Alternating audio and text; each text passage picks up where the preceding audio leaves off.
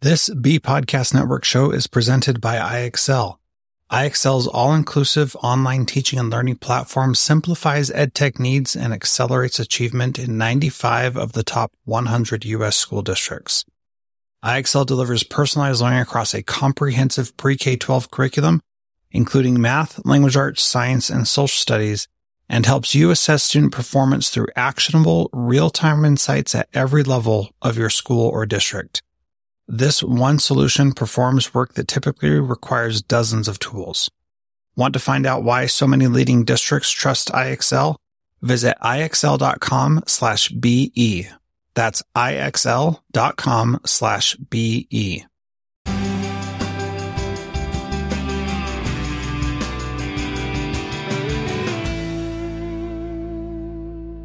Transformative Principal, episode 91 with Piper Riddle.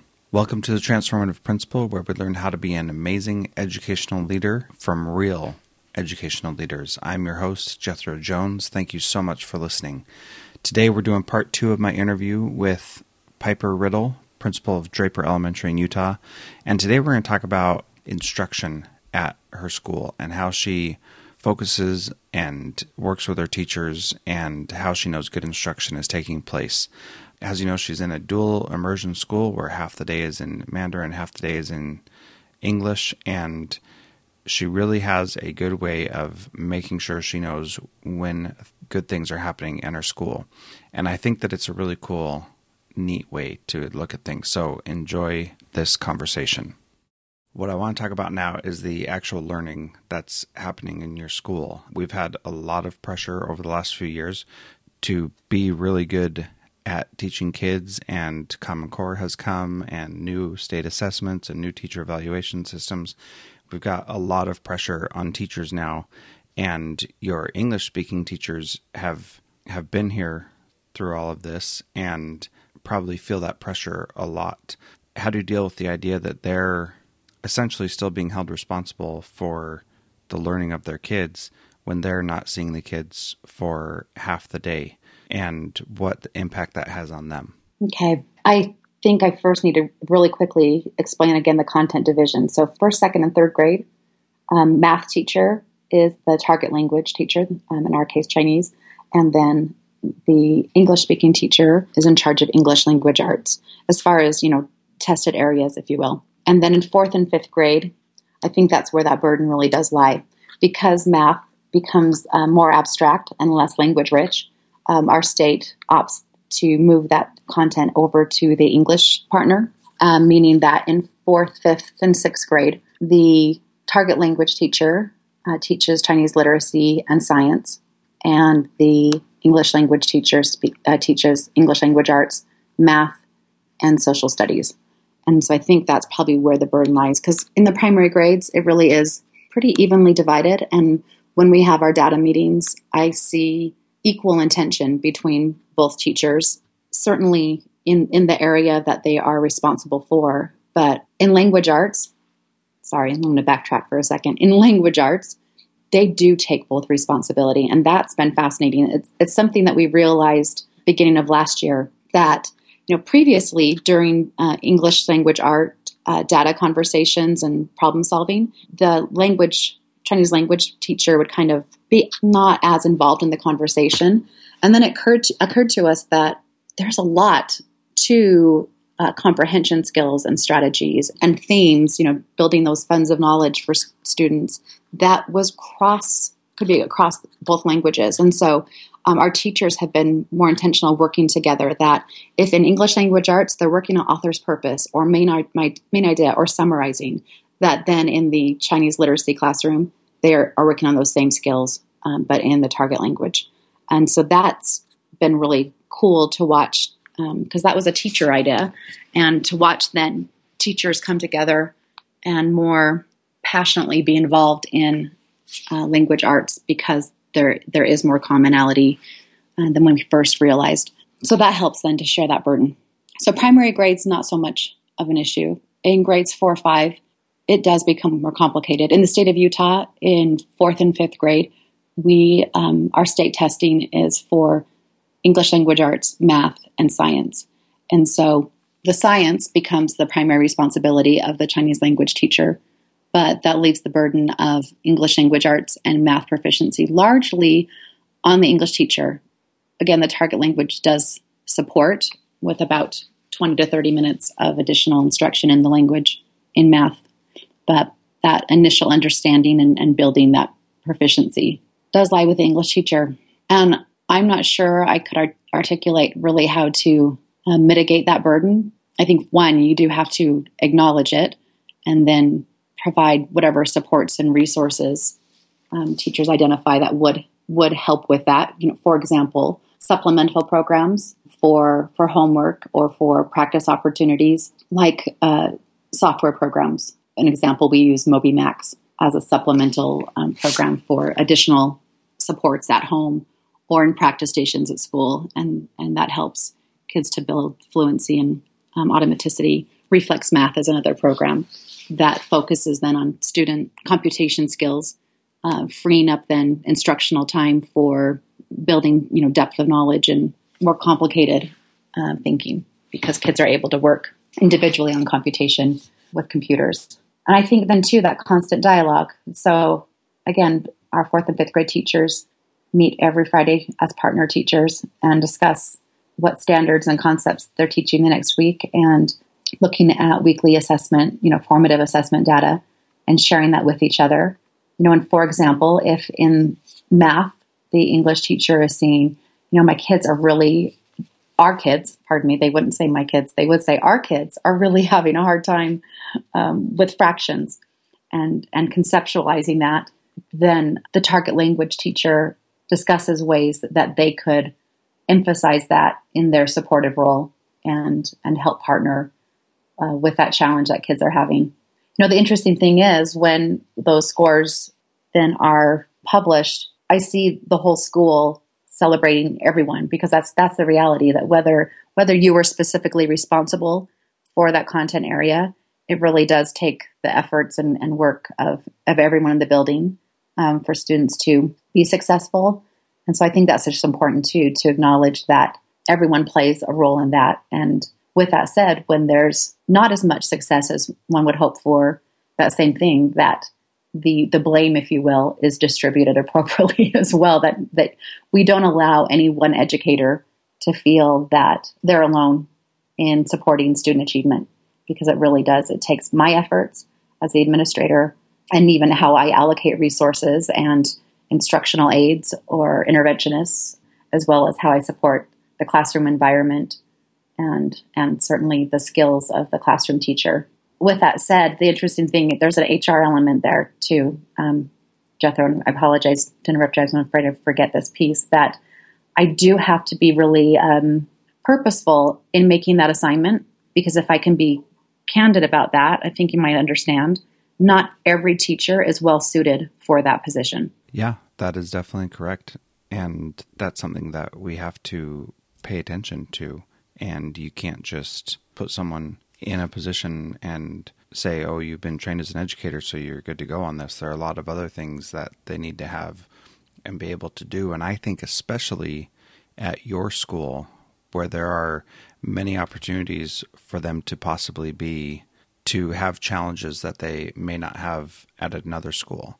And what you're doing is actually working because you um, your school was recently uh, the SAGE, which is the state test scores were released for this last school year, and your school was ranked in the top 25 in math, which is really great accomplishment, especially considering that the people who are teaching your students math are teaching that in Chinese and and they're able to score well on a state test that is in English. The next thing I'd like to ask is how do you ensure that good instruction is taking place when you're not speaking the target language that is in the classroom? Well, I have to highly rely on my observational skills of, you know, just watching. So, you know, in the dual immersion family, if you will, it's commonly said that if you walk into the classroom and you don't know the language, but you can't ascertain within, you know, 10 to 15 minutes what's being taught, that that should be a red flag. Um, while, you know, when I first heard that, it seemed like a, a lofty goal. Um, it's, it's true that our um, most effective teachers, I can bring anyone into their classroom, you know, and not knowing the language, and we're able to step back out and ask them, you know, so what do you think they're teaching? And and they're able to identify that. And that's a, sign that the instruction is explicit and that the students in that room, regardless of where they're at with their language proficiency, are able to access the academic knowledge. And so that's really important. When it comes to kind of those discrete skills that as a district we um, we observe and um, calculate, there's a better word, tally, um, like opportunities to respond or feedback. I watch carefully the interaction between teacher and students. And honestly, those are easier to identify. When it comes to quality, though, of feedback, or another area that we um, pay attention to is, you know, depth of knowledge and, you know, the rigor of the questioning, for example. So I can identify when a question's being asked, and even sometimes the complexity of the question. You know, if the student responds with a you know one answer, one word answer, it was likely you know DOK one, maybe two, uh, where if the student responds with several sentences, then it likely was a more complex question. So I do you know all the formative observations feel really confident in.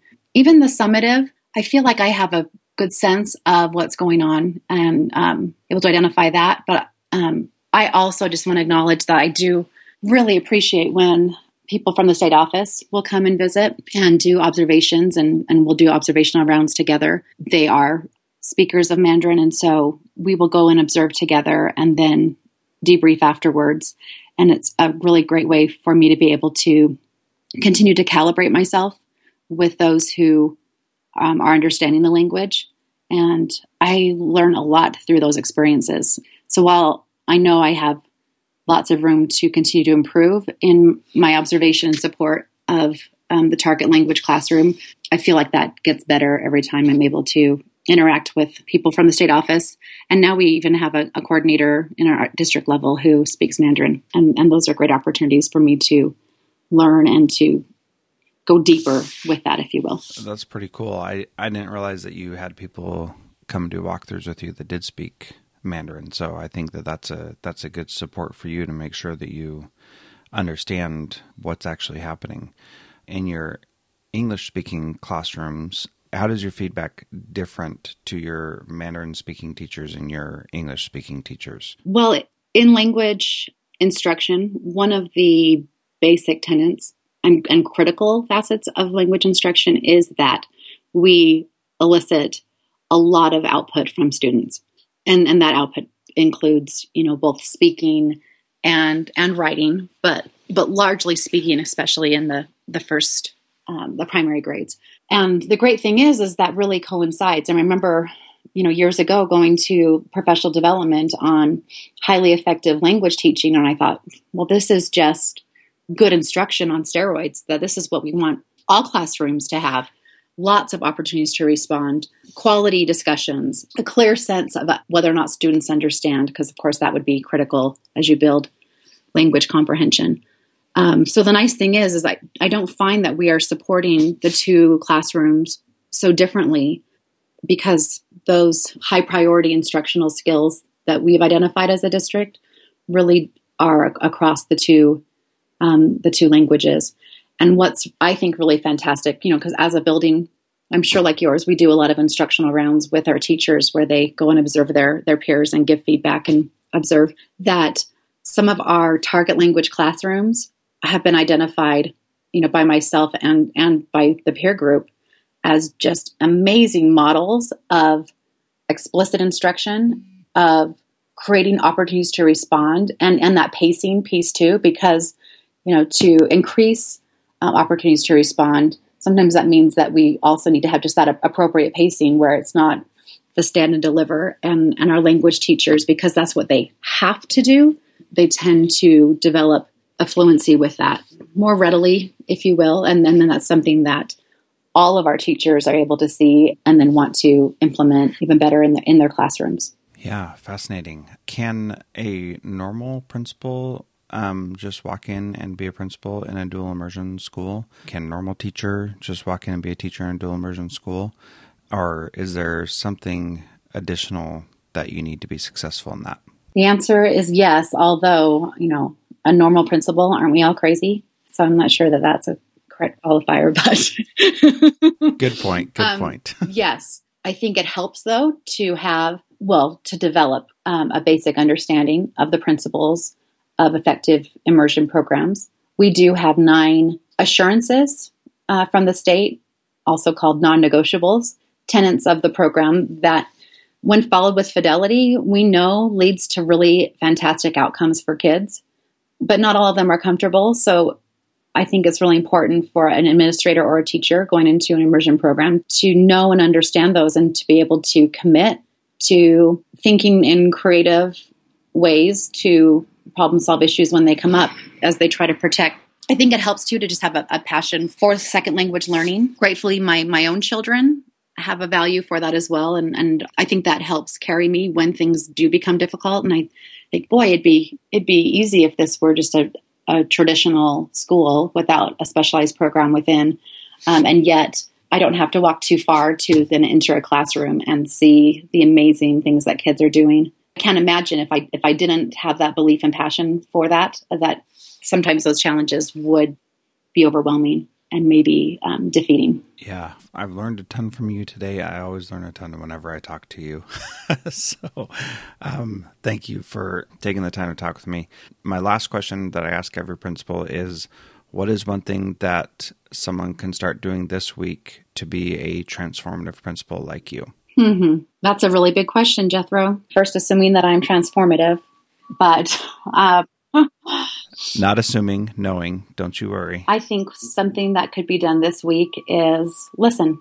It's really easy to get caught up in the the daily doing of the principalship, and yet I I know that when I don't take the time to listen to my kids, listen to teachers, listen to parents, and that means I need to be present and to be around the building and make myself available. And that our outcomes are far greater and my ability to build relationships which i think is key to success you know in this work that we do i can't do that when i stop listening. And and sometimes that listening part is hard. We hear things that maybe are uncomfortable but i think it's just critical that i continue to have an open door to my office that i'm often outside of my office and out and about and and people feel like they can approach me and give feedback, and that I listen and respond to that feedback. So, listening is a great place to start. That is awesome. Thank you so much for being on the podcast today. I really appreciate it. All right. Thank you, Jethro. Thank you so much for listening to this interview. I learned a ton, and I hope that you take what you've heard and apply it to your life, especially that piece about listening. It is so vital and so important that we are listening to the people who are talking to us and, and working together to help find ways to solve problems. If you wouldn't mind, if you learned something from this podcast, take a minute and answer the survey question at the end, which is asking you what are the challenges that you're facing? What's something that you're struggling with? And if you would take a minute and just answer that question, I'd love to be able to find people who can help you with your specific issues. I do read every one of those, and I will reply back to you if you leave your email address and uh, start dialogue with you. So thank you for listening to Transformative Principal. I'm Jethro Jones. You can follow me on Twitter at Jethro Jones.